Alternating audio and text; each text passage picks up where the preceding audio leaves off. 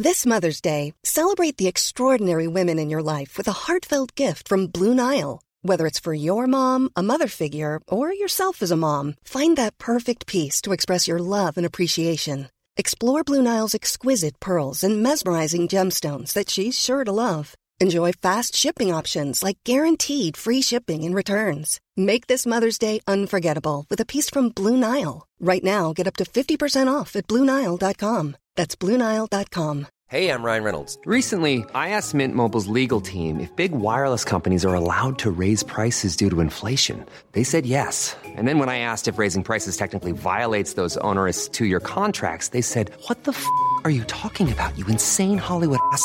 So to recap, we're cutting the price of Mint Unlimited from $30 a month to just $15 a month. Give it a try at mintmobile.com slash switch. $45 upfront for three months plus taxes and fees. Promo rate for new customers for limited time. Unlimited more than 40 gigabytes per month. Slows. Full terms at mintmobile.com. Hälsosnack produceras av hälsocoacherna Lotta Lagerqvist och Victoria Carinci i samarbete med läkarkliniken FunMed. FunMed arbetar med precisionshälsa och funktionsmedicin. Är du nyfiken på vad det här innebär? Besök gärna funmed.se. Lotta och Victoria bjuder in gäster från olika delar av Hälsosverige. Innehållet är avsett som inspiration och ska inte ses som medicinsk rådgivning. Varje individ står för de åsikter och fakta som de uttrycker i podden. Varmt välkommen att bli inspirerad till ett hälsosammare och härligare liv.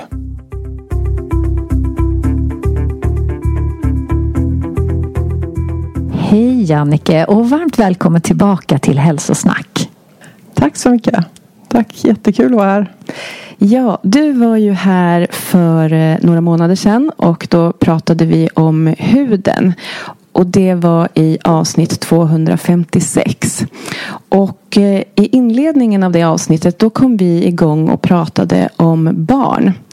Eh, barn med diagnoser barn och kost och vi insåg att vi hade väldigt mycket att säga i det här ämnet. Mm. Så att vi kände att varför inte bjuda tillbaka dig och vi kan ta ett helt avsnitt om det här viktiga ämnet. Ja men verkligen och jag tror att vi är många som har erfarenheter i och ser inte bara statistiken mm. som talar utan vi ser också att det är så många unga som eh, mår dåligt både psykiskt och eh, ja, i kroppen också.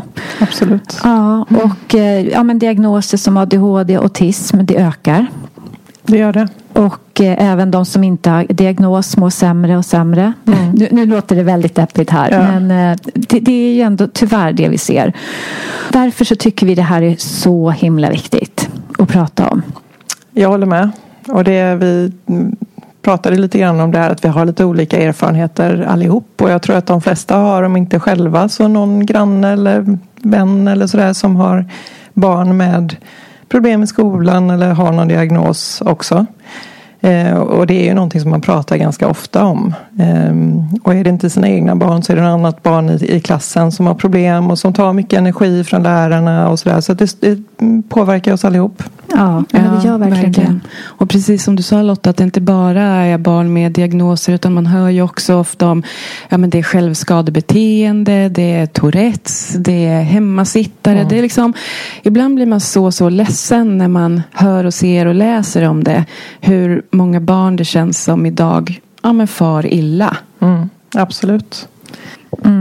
Ja, men så ett viktigt ämne. Ja. Men jag tänkte ändå att eh, du ska få chansen att presentera dig mm. först för våra lyssnare. För de som inte lyssnade på förra avsnittet. Ja.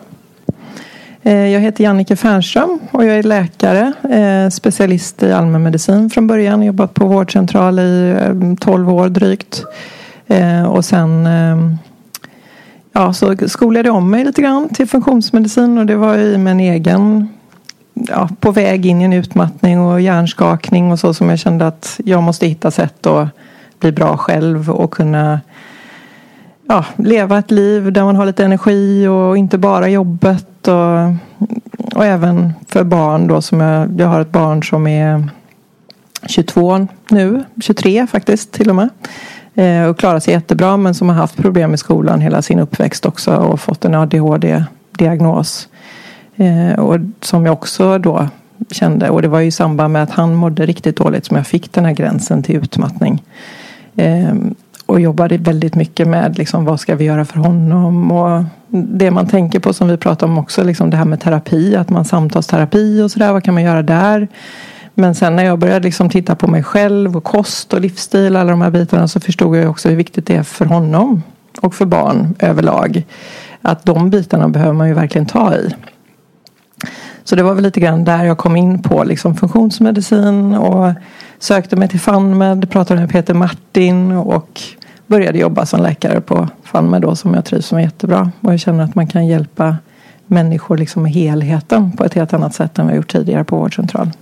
Mm.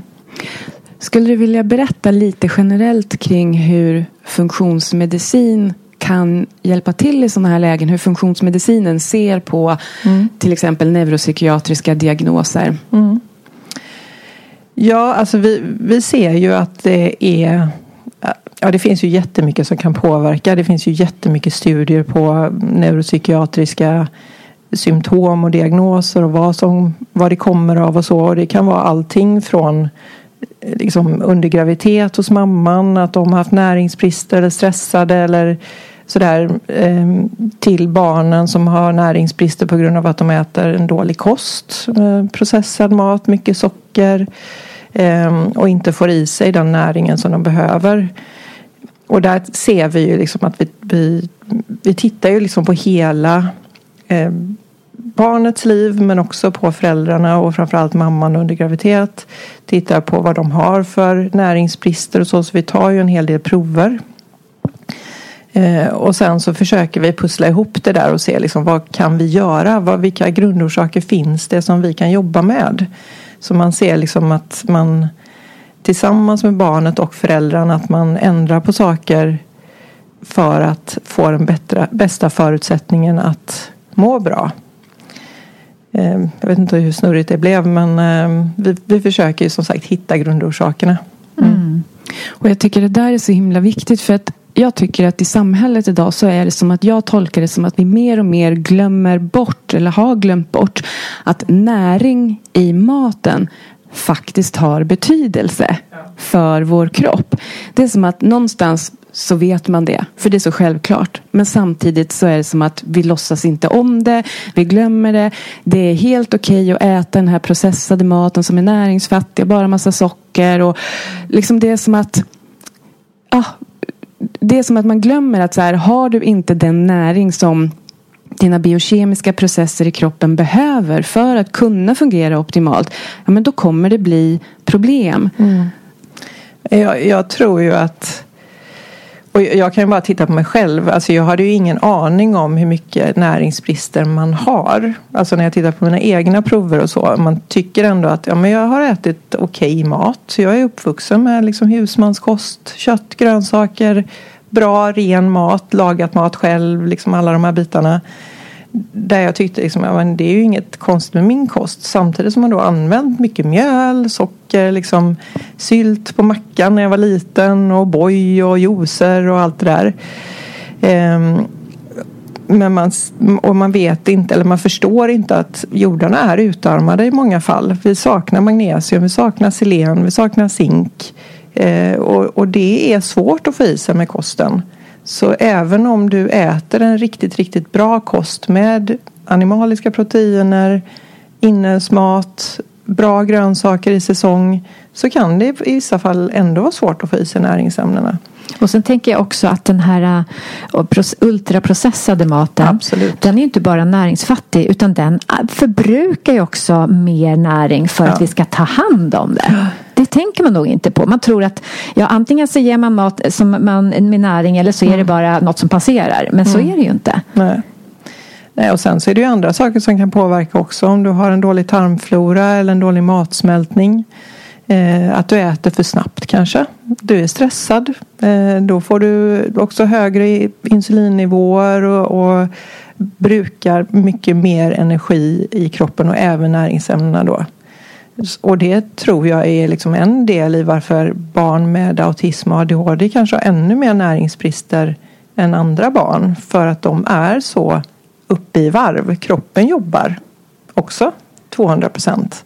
Så det är inte bara det att de rör sig mer eller har svårt att koncentrera sig utan kroppen inuti jobbar. Eh, och då kan de ha risk då för att få en, en utarmad tarmflora eller fel tarmflora eller svamp som det finns studier på som skadar tarmen och som gör att näringsupptaget blir sämre. Och, så, och det är ju alla de här sakerna vi tittar på och försöker backa i så att man kan må så bra som möjligt och få upp näringen. Så kan man säga då att vi inom funktionsmedicinen mycket ringar in liksom näringsstatus på barnet och mage och tarmfunktion. Att de, de delarna är liksom väldigt centrala för att ge kropp och hjärna möjlighet att fungera optimalt. Ja, precis. Absolut. Eh, och jag ser ju att utbildning är en stor del av mitt jobb också. Och er, alltså hälsocoacher, att ni verkligen sitter med föräldrar och barn och försöker förklara att det här är en bra kost och man behöver äta liksom bra delar utav de här olika ämnena för att få i sig den kosten eller den näring man, be man behöver. Och i vissa fall också näringstillskott för att öka upp vissa ämnen som man kanske använder mer av eller inte får i sig i den kosten. Om man då är petig med maten så kanske man behöver mer näringstillskott. Mm. Men skulle du kunna berätta lite om vad är det för barnpatienter som du ofta träffar? Vad är det för diagnoser eller symptom som de barnen kan ofta har? Jag, jag skulle säga att de vanligaste det är, alltså det är ofta de barnen som kommer till oss. Det är ofta barn som har svåra problem som inte, där föräldrarna känner att vi får ingen hjälp i vården. Så svåra eksem, svåra mag-tarmproblem haft en del barn med övervikt. Där, där föräldrarna tycker liksom jag har gjort allt. Vi gör allt men det händer ingenting. Eh, och barnet börjar bli frustrerat. Men också alltså neuropsykiatriska eh, problem. Och där skulle jag säga att de, de flesta eh, har nog lite svåra autismproblem när de kommer till oss. Jag har inte så många med liksom ren ADHD jag tror att folk ser att det är så normalt att man mår på det sättet. Så att man tänker liksom, ja men det är som det är. Eh, och där skulle jag ju liksom vilja ge lite hopp till de föräldrarna. Att det finns faktiskt saker man kan göra. Och även de med autism. Och ju tidigare man tar i det desto lättare är det att förändra kosten för barnen. Och ju bättre kommer de kunna må. Eh, alltså jag ser ju på min son som hade problem i skolan hela uppväxten. Hur mycket det gör med hans självbild och självkänsla. Och, alltså kommer jag klara av det här? Liksom, det är alltid de här frågorna som man känner att som förälder hade man kunnat göra mer tidigare. Så hade man ju kunnat få honom att må så mycket bättre. Nej, och min dotter har ju också en eh, ADHD-diagnos som hon fick ganska sent. Och eh, det fanns ju ingenstans i den processen eh, som hon gick igenom då där någon som vi träffade ens nämnde att kost och näring skulle kunna göra någon mm. skillnad för henne. Mm. Och i hennes fall är det som att jag tänker att jag vet inte riktigt om hon har ADHD eller om det egentligen bara är att hennes hjärna liksom svalt. Nej. För att hon, hennes största problem det var nog att hon inte tyckte om så mycket olika sorters mat. Mm. Så att hon åt väldigt dåligt och hon var inte sugen på frukost när hon gick till skolan eh, på morgonen. Så att jag tänker att det är inte underligt att man har svårt att koncentrera sig eller fokusera på att lära sig någonting när hjärnan inte har bränsle. Liksom. Och för henne blev det bara som en ond spiral att liksom man åt ingenting till frukost. Mm. Gillade sällan maten i skolan på lunchen. På eftermiddagen om man gick till klasskompisar hem efteråt Eftersom min dotter inte äter varken gluten eller mjölk så fanns det typ ingenting för mm. henne att få som mellis där. Så då var det liksom middagen hemma mm. som var det enda målet. Mm. Där det fanns någon näring att tala om för henne. Och som sagt, det var ju aldrig någon som frågade oss om överhuvudtaget. Liksom, hur ser det ut? Liksom, äter hon? Vad äter hon? Liksom? Mm. Får hon näring? Sen så har ju jag då, eftersom jag har kunskapen så har ju jag jobbat med det så gott jag har kunnat. Men jag bara, det slår mig att så här, det perspektivet verkar åtminstone i min erfarenhet inte alls finnas där. Och jag tänker på det här som du sa att ja, men det är så många föräldrar som kanske inte vet att det finns saker att göra åt det. Nej. Nej, för att det är inte det man får veta. Liksom. Det är diagnostiseringen och sen så är det ju medicinering. Ja. Typ. Ja. Och i vissa fall samtal eh, är väl det. Att du får hjälp liksom att hantera vissa känslor eller så. Men jag Ja. tänker ju att man behöver inte ha så stora funktionshinder om man kan få till en livsstil. Och vi pratar lite grann om motion och sådär också. Att, och även dagsljus. Eh, och vi jobbar ju med alla de där bitarna. Att vi försöker få till en livsstil med både liksom lagom med motion, lagom med sömn, återhämtning. Och, och också tänker jag liksom att man stöttar på rätt sätt. Att i skolan att du får liksom och hemma. I skolan kanske det är svårt att påverka. Eh, men jag tänker ju liksom ju fler som vill att skolan påverkar desto mer kommer de göra det. Och även med kost och sådär. Eh, men att man liksom stöttar dem i det de är bra på. För alla barn har ju någonting de är bra på. Och det tycker jag i skolan är lite dålig på. Hitta de där sakerna och verkligen trycka på att ja, men du är bra på teckning eller du är bra på musik, du är bra på det här. Vi är inte lika allihop. Utan, eh, och vi kan inte ha samma liksom, skolgång för alla barn, tänker jag. Nej, och bara det här att barn ska sitta stilla Ja. så många timmar varje dag. Det är ju helt insane egentligen. att eh, absolut. de ska klara det. Så det är ju om man tänker efter vad vi vad ett, ett litet människobarn är gjort för Mm. så känns det ju också bara som ett sundhetstecken när barn bara säger jag vill fasen inte sitta still Nej. en hel dag. Jag vill ut och springa och Ja. upptäcka saker med mina egna sinnen och liksom ja, Absolut. Men det är inte där vi ska lägga fokus Nej, idag ju.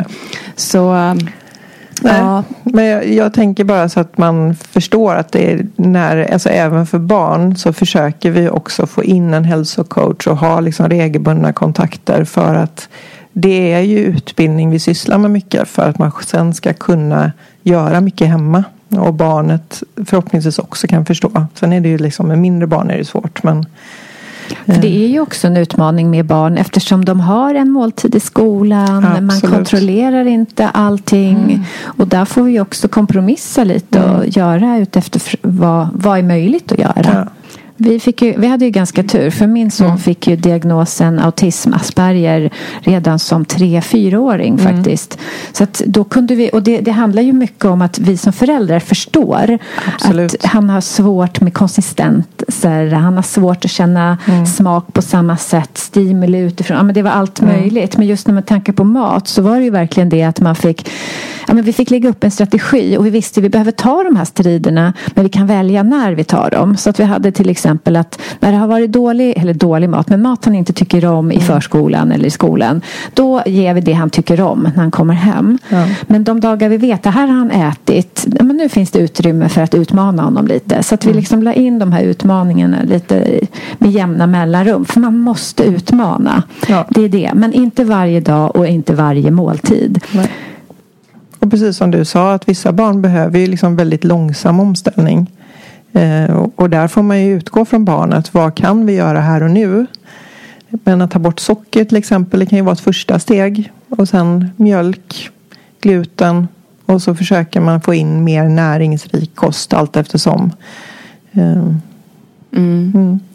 Men nu beskrev du vilka som är de typiska pa- barnpatienterna Mm. som kommer till dig. Vad, vad händer? Vad, vad gör ni sen? Vad, vad är det för tester? Och vad är det du ofta ser i de testerna? Ja, eh, och, jag skulle säga att det är nog ganska lika oavsett vilka symptom man har. Eh, Att det är just de här bristerna i vitaminer och då är det ju eh, ja, ofta antioxidanter framförallt om det är mm, barn med eksem och läckande tarm. Alltså att man ser att tarmen är påverkad på något sätt och det ser man också på andra prover. Eh, att man då har svårt att ta upp de här näringsämnena men även en, en hög omsättning, tänker jag. För när vi har saker som är skadade i kroppen då behöver vi liksom byta ut de här cellerna och det används mycket mer näringsämnen. Eh, så det ser vi på ett stort test som heter antingen Neutral eller Metabolomics där vi tar närings, hel näringsstatus mer på cellnivå. Alltså vi tar massa markörer för hur olika vitaminer och mineraler används tittar på oxidativ stress som är just det här stressen med omsättningen i kroppen. Vi tittar på ehm, påverkan av svamp och bakterier. Vi tittar på tungmetaller, miljögiftspåverkan med mera, med mera. Så det är ett jättestort test. Ehm, och sen tittar vi på tarmfloran. Ehm, finns det en bra tarmflora? Det kan ju vara så att man har väldigt lite tarmbakterier och vi behöver tarm, tarmens bakterier i tjocktarmen för, eh, för näringsupptag och, för att bilda vissa vitaminer, bryta ner stärkelse och så vidare för att få energi. Men vi vill inte heller ha några skadliga bakterier eller mer retande bakterier eller svamp eller parasiter. Så det tittar vi på. Mm. Jag tänkte, du pratade ju tidigt också om protein. Ja. Eh, och eh, aminosyror är ju väldigt viktigt också när det gäller det här. Absolut, och det ser vi också i Neutral. Dels hur mycket aminosyror vi har i blodet men sen tittar vi också på avföringsprovet för att se hur är nedbrytningen. Så kommer det mycket osmält fett och protein igenom tarmen då har vi svårt att ta upp det. Eller att vi har det, det kan ju vara allting från att vi tuggar maten dåligt till att vi har lite saltsyra i magsäcken eller galla och bukspottkörteln fungerar inte riktigt så att man får enzymerna för att få bryta ner liksom resten. Men också andra saker som ligger i vägen i tarmen som det är svårt att ta upp det med. Mm. Precis som med näringsämnena. Så det kan vara både det att man dels äter en näringsfattig kost mm. men också att den mat man äter eller den näring man äter att man har svårt att absorbera den helt enkelt. Absolut, både bryta ner och absorbera kan vara problem. Så det kan vara problem i många steg.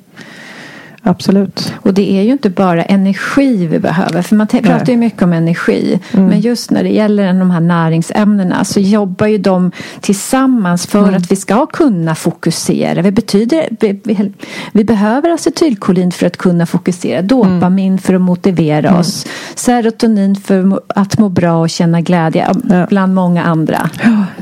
Och där behöver vi byggstenar till det. Och då är ju fetterna viktiga för hormon och eh, neurotransmittorskelett. Alltså mycket av det byggs på det. Eh, och även en del enzymer och sådana saker för att processer ska fungera rätt. Eh, och proteinerna behövs ju för att bygga upp muskler och bindväv och allt det här. Och korta fettsyror och medellånga fettsyror behövs också för att bygga upp nervceller och hjärn. Som omega-3 till exempel behöver vi till hjärnan. Det är ju en jättestor del av vår torrvikt i hjärnan. Eh, så har vi inte det så kan vi inte koncentrera oss. Så det är jätteviktigt. Men, men har du några exempel på barn med olika problematik som eh, du har och vad du har gjort och mm. hur det, det föll ut? Absolut. Jo men alltså med eh, autismspektrumproblematik har jag haft några barn som kommer tidigt. Och de, det är ju ofta så att när de har liksom på väg in i diagnosering i sjukvården eller precis efter de har fått en diagnos så är ju föräldrarna överväldigade och liksom eh, de, de vill ju göra allt. Och då söker de sig ofta till oss. Och jag hade ett barn specifikt som jag kommer ihåg som kom eh, på våren Eh, och då hade de börjat lite grann tänka på kosten och sådär. Och började liksom, ja men jag kanske ska ta bort gluten. Det har vi hört någonting om och sådär. Och så gick det mot sommaren och så kom de till oss och då hade de börjat lite grann. Eh, jag tror han var tre år ungefär den här killen gick på förskolan. Men då hade de också från förskolan sagt att ni får nog titta på någon annan förskola. Han behöver någon specialförskola för han interagerar inte alls med de andra barnen. Han pratar inte med oss. Han sitter mest i ett hörn. Eh, och då så sa de att vi, vi får se liksom vart det här tar vägen. Och de pratade med sjukvården och de försökte stötta på det sättet de kan. Men de vill ju inte ge några råd om kost och livsstil och sådär. Eh, och så var han hos oss och sen så satte föräldrarna ut socker och gluten över sommaren och åt en bra kost och ingen processad mat eller sådär utan rena var, råvaror och lagade maten själva. Och på de veckorna då över sommaren så såg de ju själva att han blev bättre. Han hade mer kontakt, mer ögonkontakt med dem. Men det var ju egentligen inte förrän, för det är ju så ofta så när vi är nära någon så ser vi liksom inte hur stor skillnad det gör heller när han kom tillbaka till förskolan så sa de ju direkt liksom, vad har ni gjort? Det här är ett helt annat barn. Och då sa de liksom, men om det är de här sakerna vi har gjort, det är inget mer. Och då var han plötsligt liksom, han interagerar med de andra barnen. Man ska inte säga liksom att, det, att han är liksom helt i samma nivå som de andra barnen. Men för honom var det en stor skillnad och man såg att utvecklingskurvan gick uppåt. Han verkade mycket gladare och det var liksom ja, det var mycket, mycket positivt. Så att det, och det är ju det som är så roligt när man mm. ser de här barnen och känner liksom att Tänk att så lite och då har vi egentligen inte satt in några näringstillskott för han hade inte hunnit få sina provsvar från oss. Så vi hade ju bara haft ett första besök och han hade lämnat provsvar. Men bara på det här egna de hade gjort så hade det gjort så stor skillnad. Det är fantastiskt med kosten. Ja. Det är som jag alltid brukar säga. Man upphör aldrig att förundras Nej. över hur mycket kosten faktiskt har betydelse. Och om bara män, alla människorna där ute förstod ja. det. Liksom. Men jag tänker att mjölk och gluten. Det är ju ändå någonting som man ändå kanske som förälder hör om. Absolut. Vad är det i det som kan skapa sådana enorma problem? Ja, men det man tror, och nu är det ju så att med kost så finns ju inte riktigt lika mycket forskning som det finns med läkemedel. Vi har ju inte samma ekonomiska incitament att forska på det här. Eh, läkemedelsbolagen tycker inte att det finns någon mening med det. Ehm, men det man har sett och det är ju framförallt fallstudier och eh, det finns en del studier som, som jämför ett par olika grupper av barn men det är ju inte samma barn och det, ja, det är svårt att säga liksom helt säkert.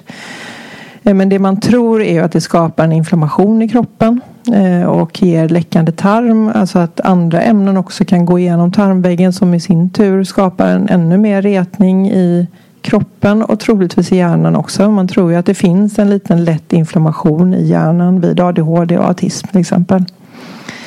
Eh, och där är ju omega-3 viktigt för att få ner inflammationen och hålla de här myelinskivorna intakta.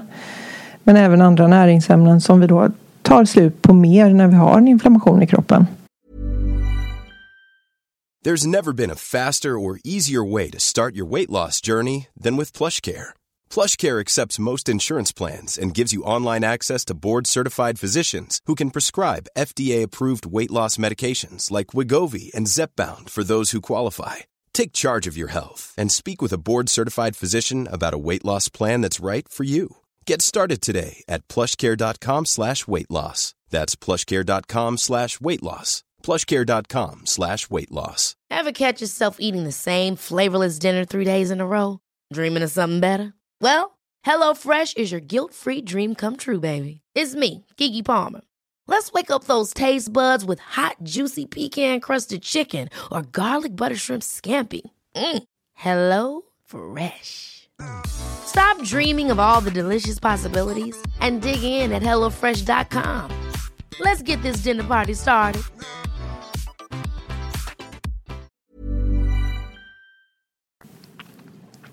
Så man tror att det är den kopplingen och både gluten och kasein framförallt i mjölk är ju proteiner som egentligen inte heller ska gå igenom tarmväggen om den är hel men gör det. Den retar liksom först och sen så går den igenom tarmväggen och vi, kroppen får liksom en autoimmun reaktion och det betyder ju att vårt eget immunförsvar tar gluten som någonting farligt eh, för att vi får i oss mycket mer utav det nu än vad vi fick liksom på stenåldern. Eh, och sen så reagerar och, skapar antikroppar mot det. Men då är den, det proteinet så likt vissa av våra egna celler. Så då ger de antikropparna på oss själva. Och det är det vi kallar autoimmunitet och även det egna cellförsvaret och så. Så att det, immunsystemet är väldigt komplicerat. Men eh, i, alltså om man i stora hela att vårt immunförsvar ger oss på oss själva istället för virus och parasiter och sånt som det är gjort för att försvara oss emot. Och jag tänker att det verkar som att många märker skillnad när de bara plockar bort då till exempel gluten mm. och mjölkprodukter. Eh, och, men om man inte märker någon skillnad så tänker jag också att det kan vara väldigt mycket för att jag vet ju bara när min dotter, när vi fick mjölk och glutenfri kost i skolan. Mm. Det är ju sällan någon hälsokost som man får då det innehåller förvisso inte mjölkprotein och gluten. Men det är så mycket annan skit rent ut sagt. Massa konstiga stärkelser och massa e-ämnen. Saker bara för att göra att vissa livsmedel ska likna. Ja, mm. det blir liksom ännu mer ultraprocessat. Liksom. Mm. Så det tänker jag också någonting att tänka på. Att om man då hemma har testat att plocka bort det där och så köper man substitutvarorna för mjölk och gluten. Liksom går till den glutenfria brödhyllan istället mm. till exempel. Alltså det är inte säkert att det blir bättre. Nej. Nej, och där tänker jag att det är ju det vi gör mycket med utbildning. Att vi försöker hitta andra alternativ. Men sen, sen kan det vara så att du kanske behöver ändra radikalt. Att en frukost kanske inte är en macka och ett glas O'boy. Utan det kanske är en chiapudding på kokosmjölk. Eller till och med köttfärs med avokado. Eller ja, någonting helt annat. Och det går att ändra de vanorna. Um, och, och, jag skulle säga att vissa barn är ju fantastiska. De, är, de, tycker, de älskar köttfärs och, och älskar avokado. Och, liksom, och får man in dem på det så är ju inte det farligt. Det är många som är oroliga. Så här, det kommer bli så himla inskränkt kost med det här. Ja, fast äter du en bra köttprodukt och du äter bra grönsaker och avokado är ju bra för att det är så mycket bra fetter och det är näring, alltså många andra vitaminer och mineraler. Och sen lägger till lite bär. Och, alltså vi försöker ju hitta liksom en, ändå en balanserad kost. Fast den är väldigt annorlunda. Och då kan man ibland känna att men de får ju inte äta någonting. Men... Men jag tänker bara på det här du sa, köttfärs till, till frukost och så. Alltså de barnpatienter som jag har haft. Alltså det har gått över förväntan att liksom att testa nya saker, att liksom äta så här riktig mat till frukost. Jag har inte lyckats lika bra där hemma. Men man blir inte alltid profet i sin egen stad. Eller vad heter det? kan vara svårare ja, faktiskt. Men så att jag har förundrats över mm. att så här, ja, det, för, för många, bara man får förslagen på vad är det man ska äta då istället så går det så mycket lättare än vad man kanske förväntar sig. Så där kanske ändå finns två läger. Att liksom de barn som har svårare för att göra de här kostförändringarna som jag själv då hemifrån har erfarenhet av. Medan det för andra är lättare än vad man tror. Bara man vet vad det är man ska äta istället. Som då är väldigt näringsrikt och man slipper den här Absolut. ultraprocessade bukfyllematen. Och man tänker att Åh, nu äter jag så begränsat. Men när du äter saker som liksom i sanning är fullt av näring. Mm. Då då är det ju en vinst. Absolut. Ja, jag har ju inte fått mina barn äta köttfärs än. Det var min, min plan den här sommaren att börja introducera köttfärs. De äter ju eh, eh bananplättar till frukost. Så att jag, jag och min man turas om att steka de här plättarna. Med bara, det är bara banan och ägg. Och så får de en skål med sån här fet yoghurt också. Och eftersom min son, ja, han har ju fortfarande autism eller Asperger. Men för, för honom är det nästan så enkelt. För han är ju sån otrolig rutinmänniska. Så han, han äter sina bananplättar vill ingenting på och så sin yoghurt. Men nu är han ju 13 så jag tänker att han behöver lite mer. Eh, sådär. Men just det där som du sa Victoria också att många barn bara, jaha man kan äta det här och vi brukar ju säga det för du gillar ju att ha banan till. Banan och köttfärs och det är ju inte så många som tänker, kan man ha det ihop mm. liksom? Ja, jättegott. Mm. Men också någonting som du och jag har pratat om många gånger Lotta. Det är ju det här att, att tänk om man hade vetat från början. Tänk om jag hade vetat det jag vet idag. Mm. När mina barn var små. Mm. Så mycket lättare det hade varit. För jag upplever att mina barn de, de liksom vande sig ju vid den här liksom vanliga kosten som alla andra liksom äter där ute. Och de fick sin mat på förskolan som ju också är den här vanliga maten. Mm. Liksom med mycket bröd och det är soppa och det är liksom mm. mellisar och allt så här. Eh, så för mig har det varit mycket mer en uppförsbacke att försöka ändra från det. Medan du, dina barn är yngre så att när mm. du Och jag hittar bananplättar tidigt. Ja, när du liksom lärde dig om det här då, då liksom att jag tror mycket på att in, börja införa den här riktiga maten tidigt. För då är det det man mm. vänjer sig vid. Definitivt. Ja, definitivt. Men jag, jag skulle som... liksom aldrig ha hållit på med den där pulvergröten liksom, och den mm. där vällingen. Om jag hade fått göra om det idag. Mm. Nej, jag började jag, jag, Några år har de fått äta det faktiskt. Eh, men eh, jag började ju smyga i ägg och sådär i mm. och smör. Sen så insåg jag att men varför gröt överhuvudtaget? liksom. Ja. Ja, så det är verkligen, vi har ju gått en lång process men våra patienter kanske måste direkt in. Men då har vi ändå mycket tips och tricks att ta till. Och sen så just att ibland får det ta lite längre tid. Man får prova sig fram och göra det lite roligt. Absolut. Det måste det vara. Eh, och jag tänker att man och jag märker ju också på de barnen som blir så mycket bättre. De känner ju själva att de mår bra av det här. Så det är, det är inte så svårt. När man väl har kommit dit då har man ju kommit en bra bit på väg även hos barnet. Och, och jag tror att de kommer hålla i det här. För att de känner att de mår så bra. Har du några mer exempel på Ja, men jag hade en, också runt tre, eh, en liten kille som kom med svåra eksem. Eh, och han eh, hade inte börjat prata och hade också andra, mm, alltså sov jättedåligt, var trött jämt, grinig, gnällig. Och lite grann samma sak där. Där var det också kosten framför allt som gjorde det. Sen eh, hann vi ta prover på honom och han fick behandling mot vissa bakterier som var lite överväxt av. Han hade lite läckande tarm så vi stöttade upp det och hjälpte honom att läka. Men där var det också, alltså när då eksemet började lägga sig så kom ju alltid andra också med.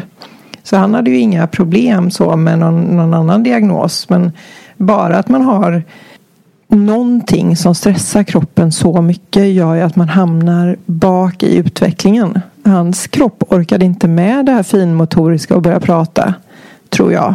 Det var så mycket annat som, eh, som påverkades. Eh, och dessutom näringsbrister och så av att han inte kunde ta upp näringen i den här tarmen som var eh, läckande. Och det, vi ser ju som jag sa i hudavsnittet, vi ser ju ofta en koppling mellan läckande tarm och läckande hud. Så kan man läka det så kommer man ju en bra bit på vägen med huden också. Kanske ska förklara vad menar du med läckande hud?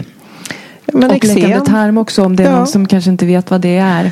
Ja, och det är ju att ofta inte någonting som man ser på ytan så skulle man gå in med något eh, alltså gastroskopi eller så och titta på tarmslemhinnan så ser man inte som vid alltså riktig glutenintolerans som celiaki då ser man då har man ju en helt slät slemhinna och den ser inflammerad, röd, svullen ut. Det gör man ju inte på de här barnen eller på människor med läckande tarm utan det är mer på en mikroskopisk nivå så håller inte riktigt cellerna ihop. Och då blir det ett mellanrum där toxiner, virus, stora proteiner som gluten kan bara liksom åka rakt in i blodbanan. Eh, och då får vi ett immunsvar på det som i sin tur då tar massa energi. Och lite grann samma tror man ju eller ser man ju också på biopsier på eksem. Att det är, cellerna inte har ingen integritet. Att det här membranet som ligger under hudcellerna det, det hålls inte ihop. Och då får man också en inflammation i huden. Eh, och de här två delarna, även om de sitter långt ifrån varandra så är ju båda två utsidor på kroppen. Det tänker man inte så mycket på med tarmen. Men det är ju vår största utsida mot omvärlden. Och vi blir påverkade hela tiden. Vi äter de flesta tre gånger om dagen. En del kanske mer gånger. Eh, och en del lite färre. Men plus att liksom det vi får i oss i miljön. Mycket av det går ju in genom munnen och näsan och ner i tarmen. Så att vi är påverkade hela tiden dygnet runt. Mm.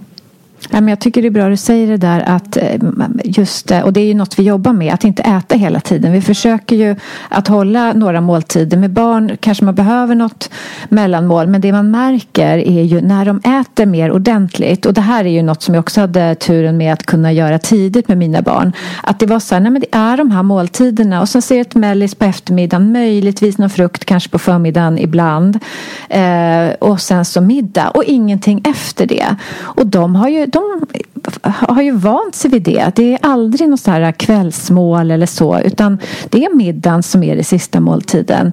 Och eh, det, ja det, de Ja, och det är också ju så viktigt. Alltså både för som du säger att de ska äta ordentligt på måltiderna. Och jag kan säga att jag har ju inte riktigt lyckats med det här. Det Nej, man ska ju... väl kanske vara lite ödmjuk. Ja, det, jag, jag tycker nog det. Det är inte så lätt. Alltså det här med mat och barn är ju svårt. Och vi har ju på något sätt någon infödd Alltså jag vet eh, en av sköterskorna nere i Göteborg de pratade om det med, med sina barn. Att när de skulle sluta amma eh, så skulle de liksom gå från det till riktig mat. Och hennes man var helt inne på det här. Men hon var liksom, ja men eh, välling eller så. Så. Nej, de behöver inte det. Men de kommer ju inte äta någonting då. Och så bara, du ska se, de kommer börja äta. Eh, och det gjorde de mycket riktigt. Men bara det här dygnet när de kanske inte äter så bra eller inte liksom får i sig tillräckligt vad man tycker då som förälder. Då blir man så här, man får ju hjärtklappning och man så, nu kommer barnet dö. Nej, man måste ha lite is i magen. Ja, men det, jag tror att det är, alltså, det är framförallt som mamma som svårt. ja, men alltså, det där sitter ju så djupt Ja. i en att bara Mm. måste ge sina barn Mm. mat. Liksom. Och det vet ju jag med min dotter som då inte har velat äta så mycket. Liksom, att så många gånger jag har bestämt mig för att så här, nej men jag ska inte tjata eller nej nu ska det här liksom, det här kommer ordna sig. Och så bara fasen är man där igen och bara försöker och försöker. Men ja, Fast jag gjorde så också att att ehm, eh, om de till exempel inte åt upp middagen och sen kom och blev hungriga. Då sparar jag det. Men här, här har du din mat. Och då kom de, lärde de sig det att okej det är lika bra att jag äter upp det nu. För jag kommer inte få något annat godare sen. Utan det är samma mat som serveras. Liksom. Så att eh, det, det är ju ett tips. Så att är de verkligen hungriga så kommer de äta det. Absolut. Det, det är så roligt. Jag hade en patient som berättade för mig att hon hade träffat på en kvinna på gymmet. Bara så här ad hoc-mässigt. Som hade liksom då, de hade väl börjat prata och så hade hon berättat för henne att eh, ja, men ett, ett bra tips. För hon hade ju kommit hit och börjat sin hälsosatsning. Och så den här kvinnan berättade att om, ja, men ett sätt att veta om man verkligen är hungrig eller om man bara är sugen. Det är att tänka, kan jag tänka mig att äta ett kokt ägg nu? Om svaret är ja, då är man i sanning hungrig. Om svaret är nej, då är det bara sugen man är. Ja, men den är bra. Eller en köttfärsbiff. Och det kanske är samma med barn. Att kan de inte tänka sig att äta upp middagsmaten då är det inte hungriga de är. Nej, Då är det mer sugna. För att de inte är mätta. precis. Ja, och jag tänker att det där är ju lite problem framför allt hos barn med kanske ADHD när man känner att energinivåerna går ner. Då får man ju ett naturligt sockersug. Det är inte så konstigt. Det ligger liksom i oss genetiskt att vi ska ha socker när vi- när energin går ner. Så det, det kan ju vara en jobbig del framförallt med impulsiva barn då som har mycket energi och sådär som kanske också är lite äldre och kan gå och köpa saker själv. Så det är ju någonting man får jobba med. Då, där tänker jag att utbildning även till barnen är ju så viktig då. Att de också förstår. Jo men du går upp i varv. Eller får energi när du äter ditt socker. Men du kommer ju dippa ännu mer. Så när du väl sitter där på din nästa lektion så kommer du ju må ännu sämre än vad du gjorde innan. Mm, ja, men det där tror jag är jättebra. Jag tror man underskattar barn mycket. Att om man får dem att fatta kopplingen själv. Så här, ja men nu åt du lite mycket godis. Du mår lite illa nu va? Ja, liksom. Eller ja, du fick lite ont i magen när du åt det där. Ja, det är väl ett tecken. Eller att man blir trött. Eller att koppla ihop. För jag tror att det, är väldigt få ens vuxna som gör den kopplingen. Nej. Nej, och vad den här liksom berg och dalbanan av högt och lågt eh, blodsocker gör för liksom hjärnans förmåga att fokusera och för Det inflammation. ju och. Ja, Det blir ju kortisolfrisättning Ja. varenda gång du får de där dipparna. Mm. Men jag, jag hoppas ju på att skolan också kommer att förstå. Tänk vad mycket lättare det har varit för lärarna att liksom få ihop en skoldag om barnen hade ätit bra mat. Och att skolmaten blev bättre. Alltså, jag hoppas ju verkligen på att det blir förändringar där. Ja, tyvärr så ser det väl inte så ljust Nej. ut. Och nu när kanske ännu mer ska vara vegosubstitut istället för kött som ju är väldigt näringsrikt och är väldigt mättande och inte påverkar blodsockret på det här sättet så ja. Då blir det än viktigare att, att middagen där hemma Ja, och frukosten medveten. tänker jag också. Eh, och det säger vi också till vuxna. Att frukosten bäddar ju lite för resten av dagen också. Och det märkte jag faktiskt med min dotter. För hon är nog lite som jag också. Lite extra proteinbehövande. Fast jag tror att många är, mår bra av mycket protein. Men då var vi på landet och det är ute på en ö. Och då var, det var i våras. Så jag tror vi precis hade fått i båten. Eller skulle lägga i den. För att när vi kom ut så hade vi glömt äggen hemma. Och det är ju ingen affär på ön. Så vi, vi var tvungna att klara oss till, näst, till vi kunde inte köpa ägg samma dag. så nästa morgon så blev det, ja men jag skrapade väl ihop vad som fanns där, någon smoothie och sådär. Men alltså hon var hungrig hela dagen. Det spelar ingen roll vad vi åt sen till lunch och om vi åt eh, mycket. För det, det, det följde med liksom. Så att, att bädda med en bra frukost, mm. det har alla så mycket igen alltså. Mm.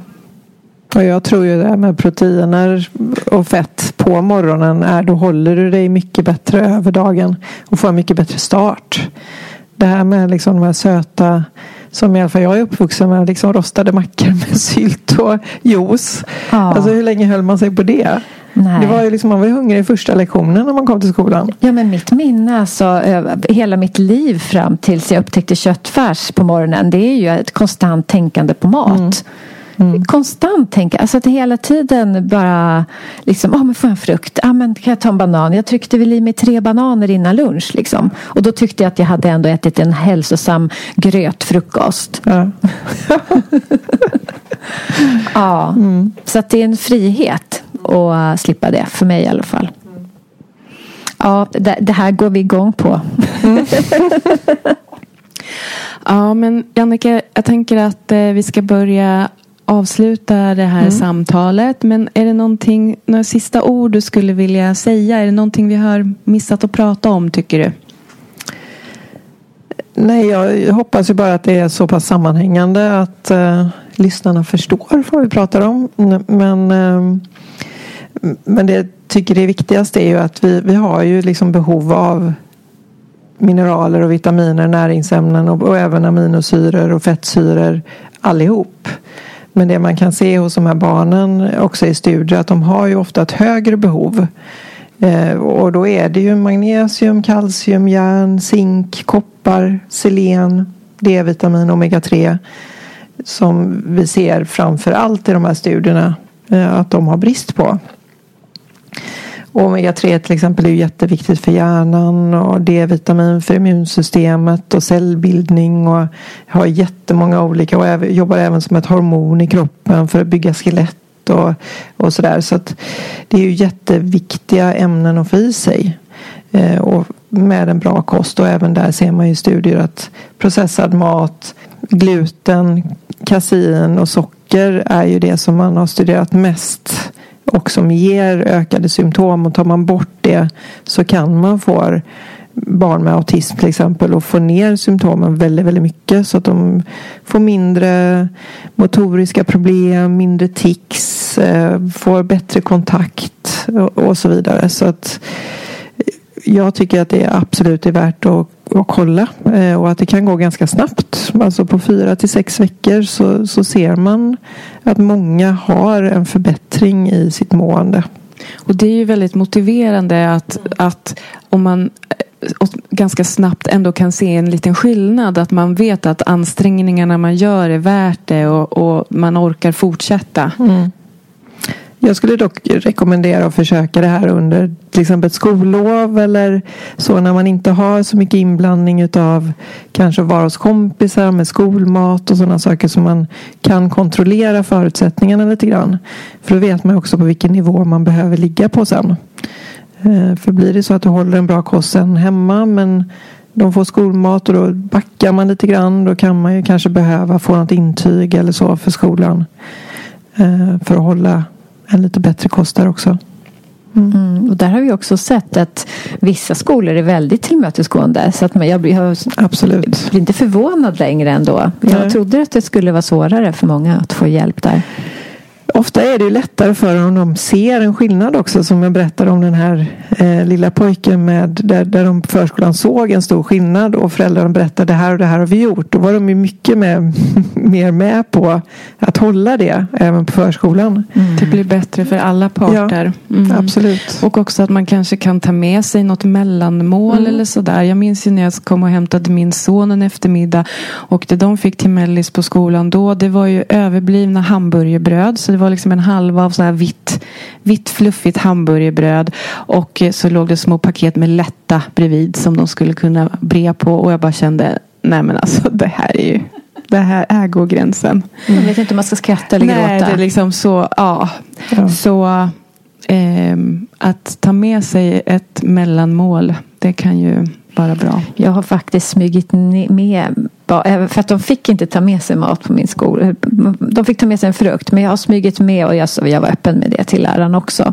Att eh, när det var soppa till lunch och sånt där. Ja, då, då är barnen griniga när de kommer hem kan jag säga. Mm. Och som sagt när även lärarna märker en skillnad. Mm. Då kan man ju också få mycket mera stöd Mm. Mm. Absolut. Men jag tänker, ska vi lägga upp den? För det finns ju ganska mycket forskningsstudier. Mm. Så mm. om man vill liksom kolla på, mm. på dem så kan vi lägga upp dem i show notes till det här avsnittet. Ja, vi länkar till dem så kan mm. man kika. Men det är också det här med funktionsmedicin och studier. Vi ändrar ju på så många parametrar på samma gång. Så det är jättesvårt att ha studier på allt. Ja. Man får titta, det här det är ju mer pusselbitar. Absolut. Och som jag sa tidigare, det finns liksom inte så mycket ekonomiskt incitament i koststudier. Men vi hoppas ju på att det kommer mer och mer nu när man ändå ser för varje som kommer desto mer kommer det fortsätt tänker jag. Man ser liksom hur möjligheterna att förändra livet för så många människor. Mm. Mm. Verkligen. Och det känns ju så logiskt för att om man ändå kan vara överens om att kroppen behöver en väldans massa olika vitaminer och mineraler och näringsämnen. Mm. Och för att fungera optimalt. Och om den inte får det och det, man kanske kan tänka att det inte finns i den processade maten och massa socker och sak, sådana saker. Om man då börjar ge kroppen det att det faktiskt skulle kunna göra en skillnad. Absolut. Och det är ju inte så att det är farligt att testa.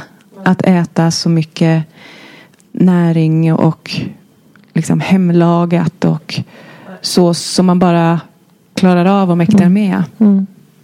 Det enda man ska vara försiktig med är väl D-vitamin och A-vitamin eh, som kan, vara, kan ge lite för höga nivåer och järn. Så det ska man ju helst testa emellanåt om man lägger till något kosttillskott själv.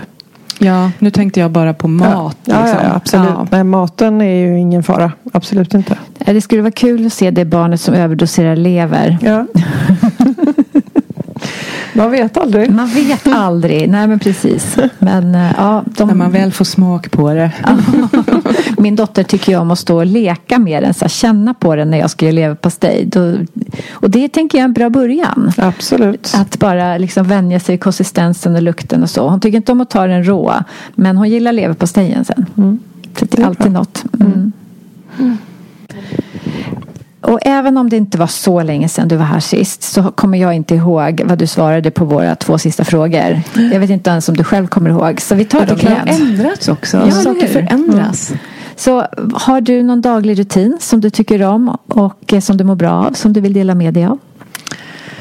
Jag försöker nog leta en ny rutin just nu för jag har faktiskt förlorat min hund som jag hade som, som rutin eh, sist. Eh, ah. Så att hon gick bort i maj. Men jag försöker ändå komma ut och gå. Det tycker jag om. Eh, och kanske om, det, om man inte hinner det kanske gå ut och sätta sig på altanen en liten stund och få lite luft. Det är så värdefullt de där hundpromenaderna. Ja. Jag märker skillnad. När jag inte, jag, min kropp har ju vant sig nu vid att få gå på morgonen och ofta på lunchen också. Och när jag inte kommer iväg på det då känner jag det i kroppen. Jag är liksom mer stel och liksom, den mår så bra av de där promenaderna. Och med hund tvingas man ju verkligen ut. I alla väder. Ja. Men det får nog bli en ny hund så småningom. Mm. När jag har tid. ja. Det är inte bara morgnarna utan det är ju resten av dygnet också som man ska gå ut och ta hand om dem. Mm. Mm. Det är ju det. Mm. mm. Och Jannike, om man bara eh, kan eller får göra en sak för sin hälsa. Vad tycker du man ska göra då? Ja, men jag tycker ju maten är jätteviktig. Alltså maten är en stor del i att, alltså hur vi mår. Alltså tänka på att försöka köpa bra råvaror och äta regelbundna mål mat och bli mätt. Och tycka om det du äter. Mm. Njut. Mm. Mm. Japp. Ja, men så roligt att ha det här Jannike. Och om eh, någon vill ha hjälp av dig, eh, vad vänder man sig då? Ja, man kan ju gå in på Funmeds hemsida och boka ett introduktionssamtal. Eh, och genom det så kan man då få prata med en sjuksköterska som kan se alltså vad du för problem eller ditt barn och se om vi kan hjälpa till med det. Och så bokas man in då på ett startmöte till någon läkare. Vi har ju läkare både i Stockholm och i Göteborg. I Göteborg sitter jag. Mm. Så det, om man vill komma till mig så kan man be om det. Det går bra. Ja, vad bra. Tack så jättemycket. Ja. Tack för att du kom Tack till. Hälsosnack idag. Ja.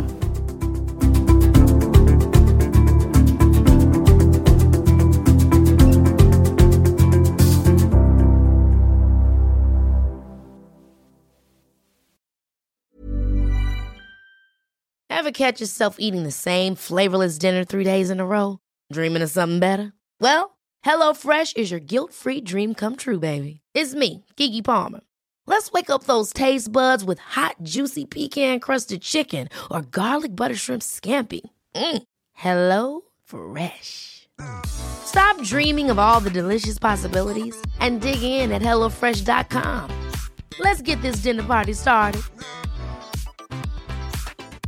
Mom deserves the best, and there's no better place to shop for Mother's Day than Whole Foods Market. They're your destination for unbeatable savings, from premium gifts to show-stopping flowers and irresistible desserts. Start by saving 33% with Prime on all body care and candles. Then get a 15-stem bunch of tulips for just $9.99 each with Prime. Round out Mom's menu with festive rosé, irresistible berry chantilly cake, and more special treats. Come celebrate Mother's Day at Whole Foods Market.